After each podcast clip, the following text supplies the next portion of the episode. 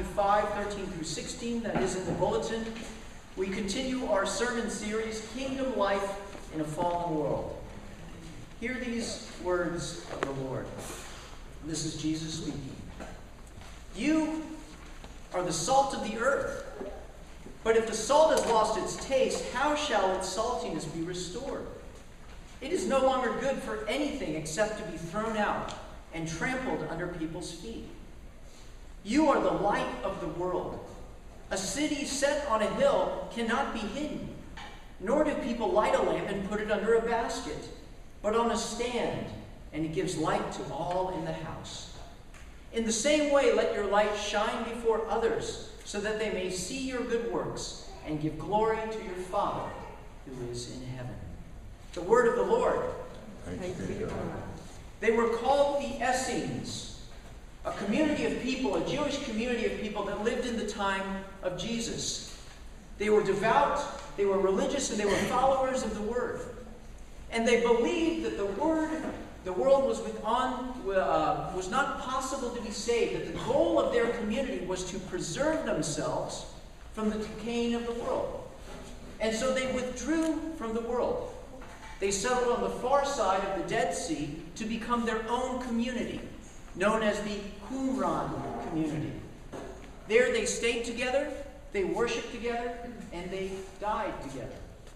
In fact, many of us know about the Dead Sea Scrolls, which were the scriptures that they painstakingly copied down and put in clay jars in caves. No one exactly knows what happened to the Essenes, but they were a picture of religious devoutness not that much different from the monastic communities of the Middle Ages. Well, they were called the Essenes, but they are also this other group called Switchfoot. Switchfoot, I know about Switchfoot because I went to see them at the Norva on Thursday.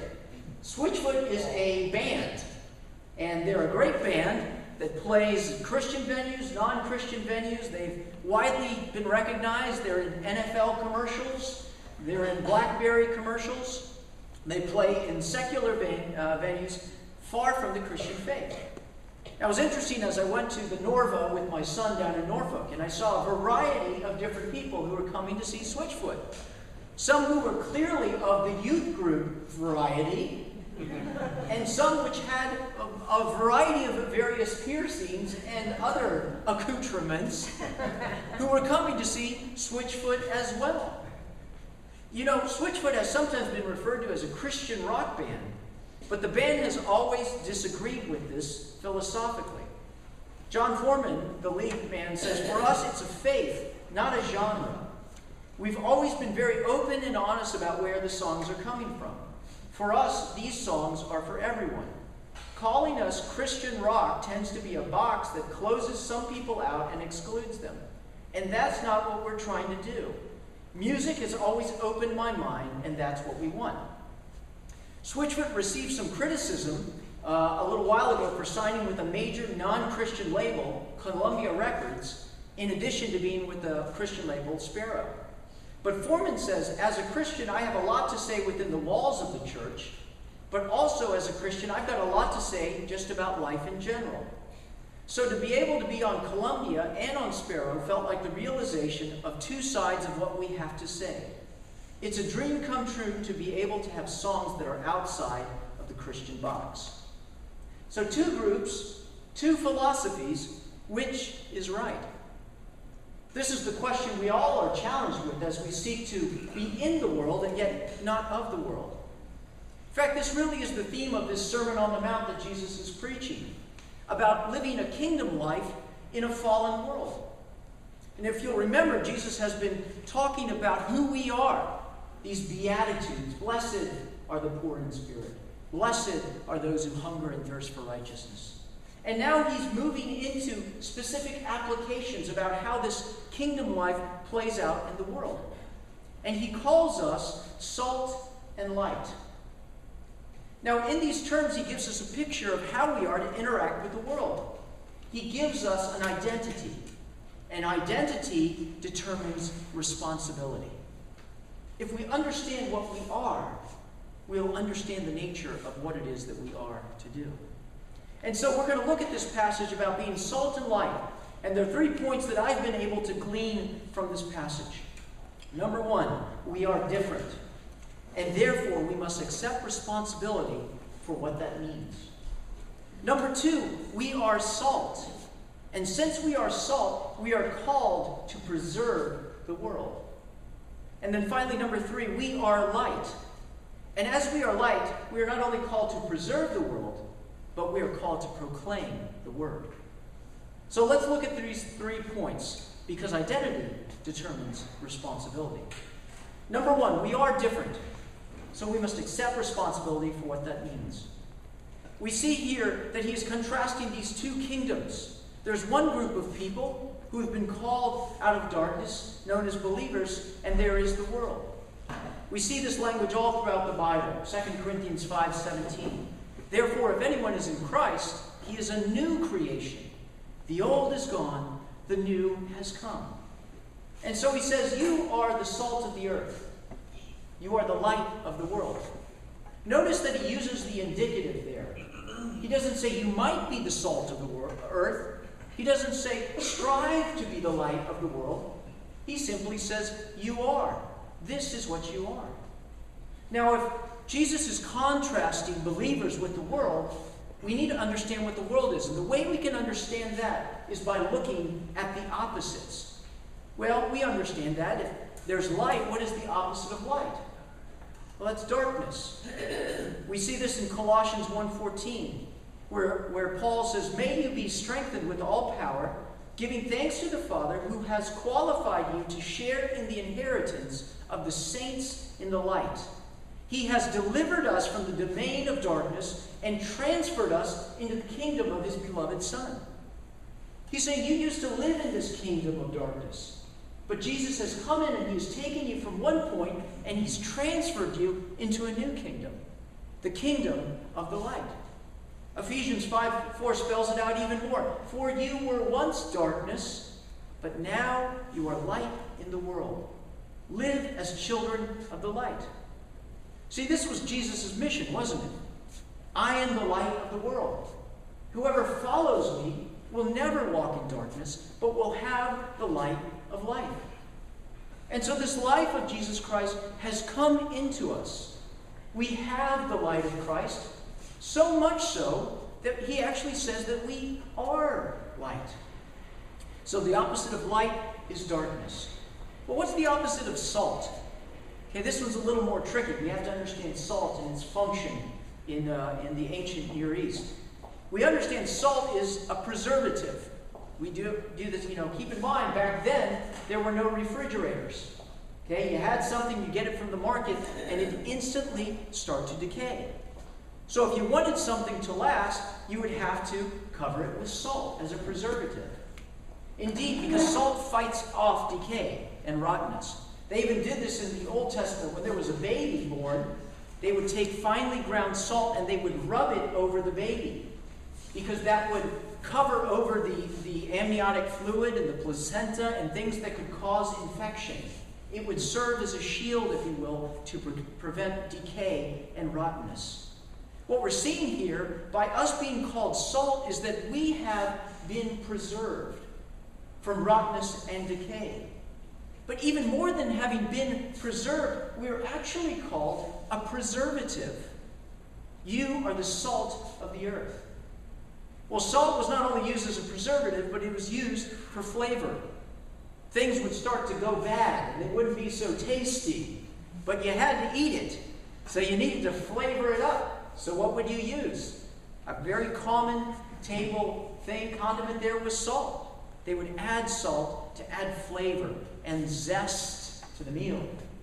And what Jesus is saying is that you are the zest of the earth, called not only to preserve, but to bring life to things that are dying. Now, why do you think Jesus used these two analogies of salt and light? I can think of two reasons. The first is salt and light are extremely stable.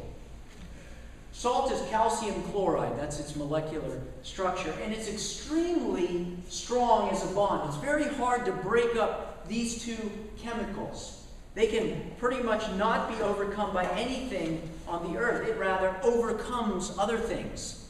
That's why when you spread a little bit of salt, you can taste it immediately. But Jesus says this is why he's so incredulous. If salt has lost its taste, how can it become salty again? Because that's so crazy that it would lose its taste. Salt, by its very nature, is salty. There is one way to stop salt, and that is to dilute it. Because when salt comes up against H2O, H2O has that ability to pull apart the molecules so that they get deleted and uh, diluted and they lose their power. But what about light? Light is very, very hard to stop as well, right? You can try to break it apart, you know, with a prism. But if you break light apart, you don't just get darkness, do you? You just get different colors of light. Light and salt are extremely stable, but they're also extremely influential. See, they're designed to give out. Salt and light expend themselves. They penetrate. They invade. Anybody ever done this? You know, you close your blinds and you try to go to sleep, but there's a full moon, and light finds a way to stream into the darkness. Indeed, the darker the darkness, the greater the light. And salt spreads too, doesn't it? You put a little bit in your baking, and it just seems to permeate and pervade. See, no one takes light and puts it under a basket. The point of light is to light. Why do I tell you all of these things? Why is Jesus telling these, us all these things? Because the point is that we have been made salt and light for a reason. We're made to influence the world, not to hide from it, but rather to penetrate it, to permeate it. Our identity determines our responsibility. Indeed, the very mission of Jesus Christ, the original salt and light, is bound up in us through our nature of faith in Him. We're designed to go out of the salt shaker and into the world. Some of you uh, have heard about the Dead Sea. I wonder if Jesus, as he was telling this parable, was looking over at the Dead Sea. The Dead Sea in Hebrew is Yam Ha Mavet, which literally means killer sea the Killer Sea. And the reason it's the Killer Sea is because it's six to ten times saltier than the ocean. The result is if a fish ever instantly swims down the Jordan and hits the Dead Sea, it instantly dies because it can't live in that environment. In fact, nothing lives in the Killer Sea except a couple of bacteria, and that's it. What's the problem with the Killer Sea? The problem is stuff comes in but it doesn't go out. See, it's a dead sea. Things pool, but it just stays pool. It never goes out. And as a result, it never gives life. It simply coagulates and pools and it kills. See, you and me, we must recognize who we are. You might say, Well, I don't have any influence. I'm not having any impact. There are a couple questions that we have to ask. The first is Have you become deluded? See, we're called to be different. And part of that means living different. Christianity is not an intellectual ascent, rather, it's a movement of one's whole life to living a different way. And so we are designed to live apart from the world, in the world. Have you become deluded? How about the second question? Are you bottled up like the killer sea? See, are you spreading? Where are you looking to shine? Well, you may say to yourself, well, I, I don't have anything to give. But when you think about it, where does this salt and light come from? Is it not Jesus Christ who is made as salt and light? Are we not carriers of Christ? 2 Corinthians 4 5 says it this way for we do not preach ourselves, but Jesus Christ, who is Lord and Savior. For God, who said, Let light shine out of the darkness, made his light shine in our hearts to give us the light of the knowledge of the glory of God in the face of Christ. And we have this treasure in jars of clay to show that this all surpassing power is from God and not for us. See, you and I are designed to flow, not like the Dead Sea, but like the ocean. So, are we too concerned with our life, my world, my hobbies, my fears, even my church to engage in the world? You know, a church can become a killer sea, sort of just turns inward and doesn't look out. And so we must not fall in that trap because identity determines responsibility. We must reach out. We talked at the beginning of this year that we are looking at doing several initiatives to engage our community with the love of Christ. We haven't made a lot of headway with that. And I'm going to adjust that really to just one initiative. What's something that we can do together as a church to engage with our world, to show the love of Christ? Because we are the salt of the earth, the light of the world. Well, this brings me to my second point that we are called to preserve. Want talk a little bit more about salt. Now, salt has a negative purpose and it has a positive purpose. Well, the negative purpose is to prevent decay. I already said that, right? Well, how do you prevent decay? Well, you got to salt something. Okay, so let's say we've got a piece of meat, it's going bad, we got to salt it. So we take a little thing and we just dabble a little bit of salt on it, right? No. No, if you want to salt something, you pour a ton of salt in your hand and you take the meat and you, right here, you start working it into the pores of the meat. You have to salt it and really get involved if you want to make sure that that meat is going to be taken care of. Now, if I was that piece of meat and that salt came on me and started rubbing, you know what I would say? Ouch. Because salt is an astringent. Salt is abrasive. But that's what Jesus is saying is that we are supposed to rub into the world. Wow, thank you. The timing is perfect when I really need a strong. We're supposed to rub into the world. We're supposed to engage it. Now, it's no surprise to any of us here that the world is decaying, is it? If you don't believe me, just turn on the TV, turn on the internet, and start looking around, and pretty soon you'll come up against it. I mean, I'm just astounded in just the short period of time when I was a kid to now. It seems like we're a world that's intent on devising new ways to be evil. There's decay and rottenness in the world. And yet we're called to preserve what is rotting. And the truth of the matter is, if we rub salt into the world, the world is not going to like it. Sometimes. I think the reason decay is accelerating in the world, frankly, is because the church is retreating from engaging with the world. But Jesus did not call us to be the honey of the earth, He called us to be the salt of the earth. The gospel of Jesus Christ is offensive because it claims that we're sinners in need of a Savior. When you think about it, that's exactly why the world hates Christianity. The world gives a lot of religions a pass, doesn't it? But Christianity doesn't get a pass. It gets hit, and it gets hit hard. Think about it. Jesus was the most salty person that ever lived, wasn't he? I mean, think about it. He walks into the temple, he sees the corrupt structures, and what does he do? He goes crazy. He starts turning over temples and shouting in people's faces, How dare you turn my father's house into a den of robbers? And when Jesus saw the Pharisees and the corrupt religio political structure, he got right in their face and he called them out for their corruption. Jesus was offensive, and as a result, they wanted to kill him. See, the problem with the church today, I believe, is we have such a desire to be liked and not offend, that perhaps we're watering down the gospel to the point we're just giving some good advice. 10 ways to love your spouse better. Four ways to take care of your finances. I'm not saying those things aren't important, but Jesus said, You are the salt of the earth, the light of the world. And so we must rub into the world. Where salt has a negative purpose, but it also has a positive purpose. You know, we're not called not just to stand up against what is evil, but to stand up for what is good. See, Christians sometimes get a bad rap because we're known for what we stand against rather than we stand for. for.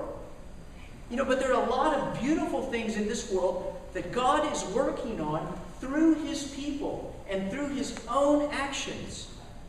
Christians are invading culture in a way like they never have since the Middle Ages in areas of politics and religion and music and culture. And part of our responsibility is to support and uplift those things, both communally and personally. One of my friends that I have a great pleasure of knowing is Scott Rigell. Scott and I were on the vestry. This is Congressman Scott Rigell for people uh, who don't live in this area. Scott and I were on the vestry at Galilee Church, and we're both elders at Trinity Church, where I used to pastor. Scott is a very wealthy guy. He's done very well in business. He owns car dealerships. And Scott could have very easily sat back on his laurels and enjoyed life for the rest of his life. But Scott felt the calling to engage in the political sphere and to bring the light of Christ into the political sphere. So he ran a tremendous campaign for Congress and he won. At least recently, Scott came up against the challenge of his faith and life. There was a memorandum that went out in Congress that you were not allowed, that you were not supposed to send out any sort of things into your constituency that either said Merry Christmas or Happy Hanukkah. Scott said, uh uh-uh, uh that ain't going to happen. In fact, I had the video. He sent out a YouTube video, which I had on my laptop, but unfortunately I can't get it here. So all I can do is I can play you the audio of the video greetings from Scott Rigell. If you can crank this one up, I'd appreciate it.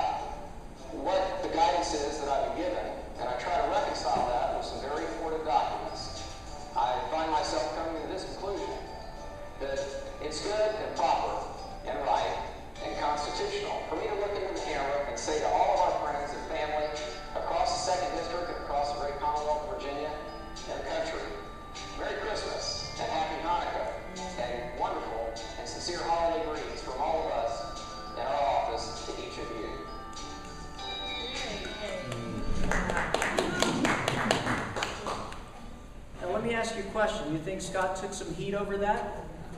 Absolutely, he did. But Scott said, I'm called to be salt, and I'm called to be light. And here I am.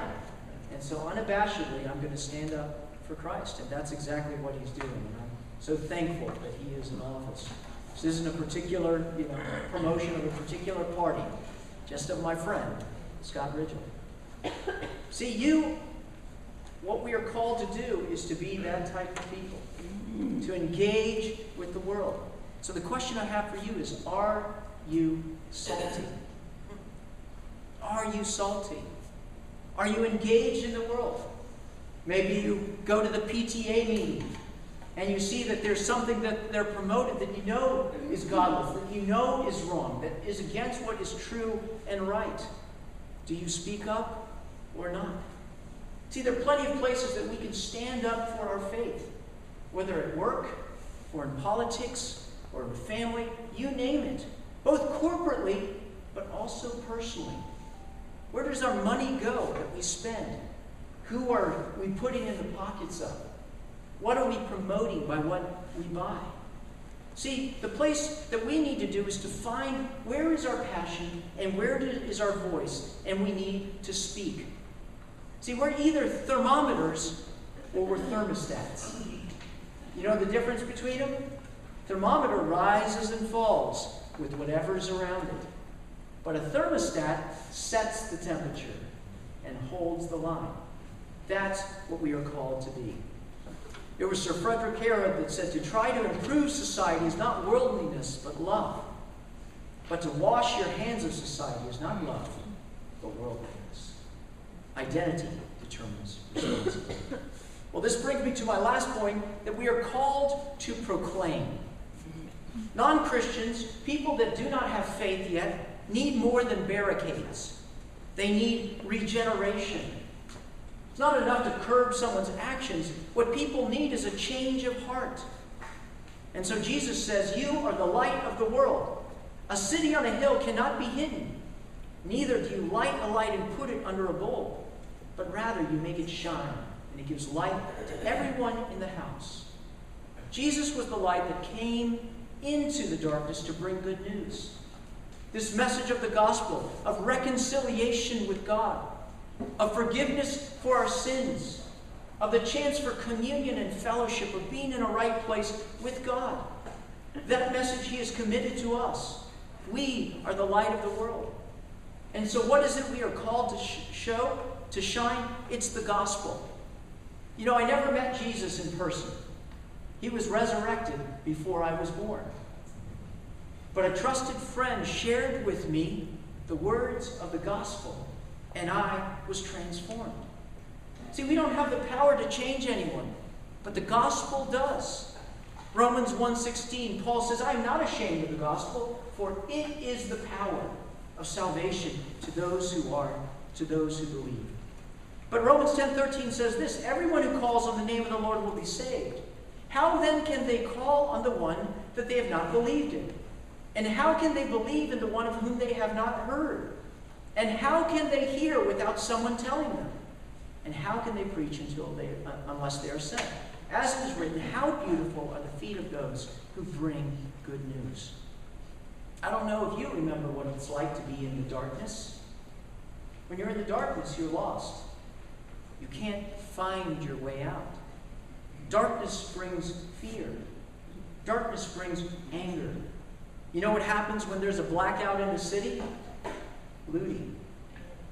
Looting. And so people need light, but this light is designed to enter into the darkness. See, one of the key things about this passage is the concept of location. God has placed these lights in different places. A city on a hill, a light in a particular house, that it may give light to those who are in that house. As such, if you are a Christian, you are a lamp that God has placed in a particular area to shine the light of Christ into them. Well, how do we shine this light? Notice the last verse. In the same way, let your light shine before others, that they may see your good deeds and praise your Father who is in heaven. Jesus is telling us that this message of the gospel is inseparable from the person who shares it. See, the works that he's talking about is not just your works, he's talking about the totality of your whole life, the product of how you live, the product of what you say, the product of how you respond. We are lights on display for the world to see. All of them transmit the light. And so we are called to shine before others, not in a fake way, but rather by showing lives that have been transformed by the gospel. Was that not the way of Jesus, who became flesh and dwelt among us, so that we might see his life and the light of the gospel in the way he lived? If your life is a contradiction of your words, it's like taking a basket and putting it right over so that no one can see the light. I'm reminded of a story of two prisoners uh, at Oxford this was, I don't know, in the 1600s. Nicholas Ridley, 55, the recent Bishop of London, and the Bishop of Worcester, Hugh Latimer. On this day, they were both being led to their death, walking cheerfully. Are you there? Ridley calls to his friend. Yes, I'm coming as quickly as I can, replies the 75 year old Hugh Latimer, affectionately known as Old Father Latimer. Why were these men, these bishops, former bishops, on trial? For defying Mary, the Queen of Scots, with the message that we are saved by grace alone. See, Mary had said, no, the way that we are saved is by the sacraments. If you don't take the sacraments given by the church, you are not saved. You have to do something. But Latimer and Ridley says no. It's by the grace of God and the work of Jesus Christ that we are saved and saved alone. And so, before they're to be burned at the stake, they hear the message from the Catholic preacher repent and come home to the church, and you will save your lives and your souls. May we speak, asked Ridley, only if you renounce your erroneous opinions. Well, so long as breath is in my body, I will never deny the Lord and his truth. God's will be done to me. And so the executioner fastens a chain around the waists of both men, and they tie bags of gunpowder around their necks, and light a bundle of sticks at their feet. And Latimer is heard to say, Be of good courage, Master Ridley, and play the man. For we shall this day light such a candle by God's grace in England as I trust shall never be put out. Every year, Latimer and Ridley are honored in the Church of England and the Episcopal Church for their courageous act of faith. See, Ridley and Latimer brought light into the world by the way that they lived, and it cost them their lives. And yet they did start a fire in the Reformation that has never, ever been put out. See, friends, you and I are the light of the world. Are we hiding? We must let the light shine in our life to burn brighter so that the message of Christ will go out to the ends of the earth. It was John Wesley that said, If a man would catch on fire, people will come from miles around just to watch him burn. Part of our responsibility is to be caught up in the gospel of Jesus Christ, to read his word, to come to him in prayer to come together as a church that we may burn together brightly, that we may, with God's grace, light such a light in Virginia Beach that we trust it will never be put out. Identity determines responsibility. You are the salt of the earth, the light of the world. Remember that. Us pray. Lord, we thank you that when we were darkness, the light of Jesus shined into our hearts and we were transformed, transferred from one dominion to another. And Lord, you who are bound up in us have given us light and salt so that we are salt and light in you. Lord, help us to understand the responsibility that comes along with that. To expand, to pervade, to permeate, to bring your message to those who are lost and in the darkness. Lord, we don't preach ourselves, we don't have any power, but you are the power of life. Lord, help us to turn our eyes upon you and to look full in your face so that everything else would grow dim and that we would be lit on fire for you, that we may bring your gospel to the world. All of this we pray in Christ's name. Amen.